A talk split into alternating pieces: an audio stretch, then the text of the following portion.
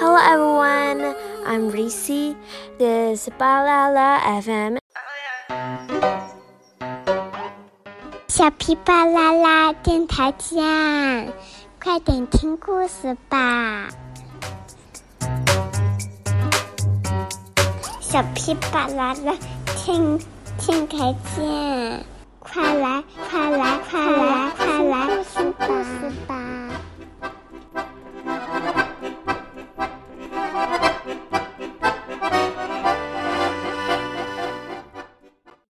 Hi everyone, this is Reese. Today we'll continue to read Paddington and Do It Yourself. Let's begin.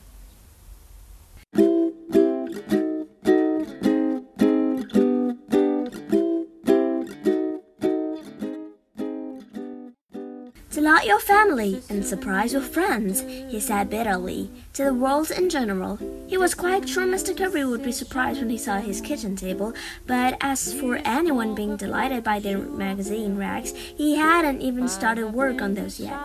Missus Brown looked anxiously at the dining room clock. "I wonder where on earth Paddington can have got to," she said. "It's almost lunchtime, and it's most unlike him to be late for a meal." "Perhaps he's doing a job somewhere," said Jonathan. "I look in the shed just now, and that new toolbox of his has disappeared. And that sheet of plywood that he can't have him." "Oh dear," said Missus Brown. "I do hope he has built himself in anywhere and can't get you. You know what he's like." "I don't know about Paddington building himself in," exclaimed Missus Bird as she entered carrying a trayload of plates. "I think Mister Curry must be having his house pulled down.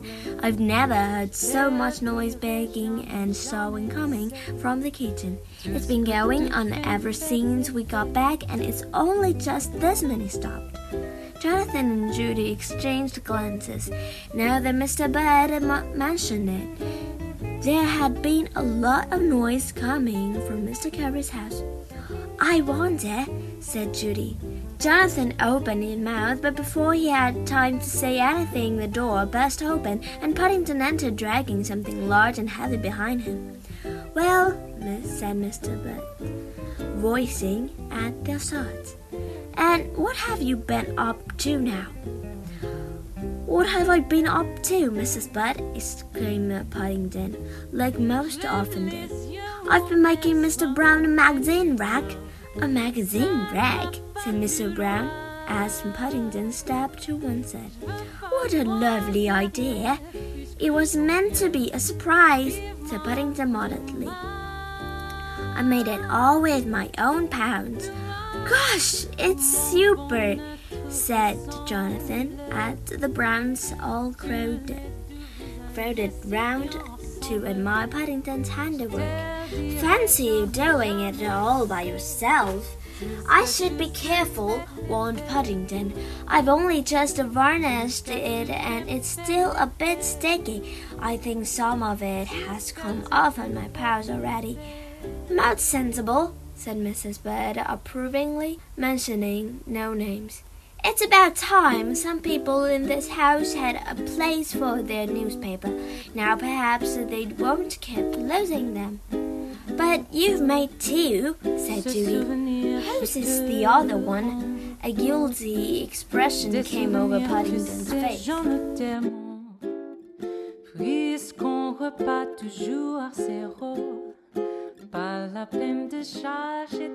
"It's really for Mister Curry," he said, "but I thought perhaps I'd better leave it on his doorstep after dark, just in case." Missus Bird looked at Paddington su- suspiciously.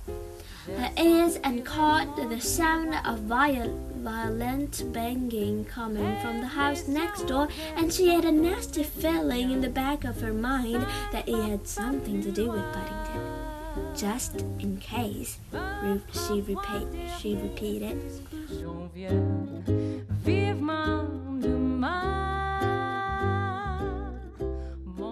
What did he mean? But before Paddington had time to explain exactly what he did mean, Missus Brown pointed to the window as astonishment. "God gracious!" she cried. There's Mister Curry, whatever's the matter with him. He's running round the garden and waving a kitchen table in the air. She peered through the glass, and it doesn't seem to have any legs either. How, uh, how very odd. Gosh, cried Jonathan excitedly. Now it's broken in two.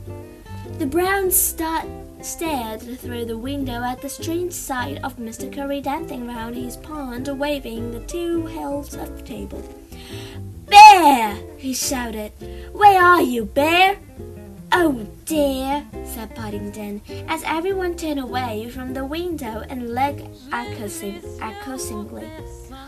"I'm in trouble again."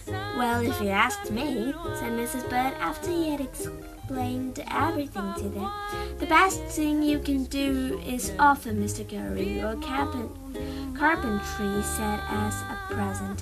Then perhaps he'll forget all about his kitchen table, and if he doesn't, just you tell him to come and see me." Missus Bird held very strong views about people who tried to take advantage of others, and she usually took Paddington's side in anything to do with Mister Curry. "Anyway," she concluded, in a voice which left no room for argument, "I'm certainly not having the lunch spoiled by Mister Curry or anyone else, so just you all sit down while I fetch it." With an argument, the Browns had to agree. They meekly arranged themselves round the table. Paddington in particular thought if it was a very good idea. He was a bit fed up with carpentry. Sawing was hard work, especially for a small bear, and even more so when it was saw he was sawing through a kitchen table. Besides, he was hungry after his morning's work, and he didn't want to offer Mister Bird by not eating her lunch down to down to the last mouthful.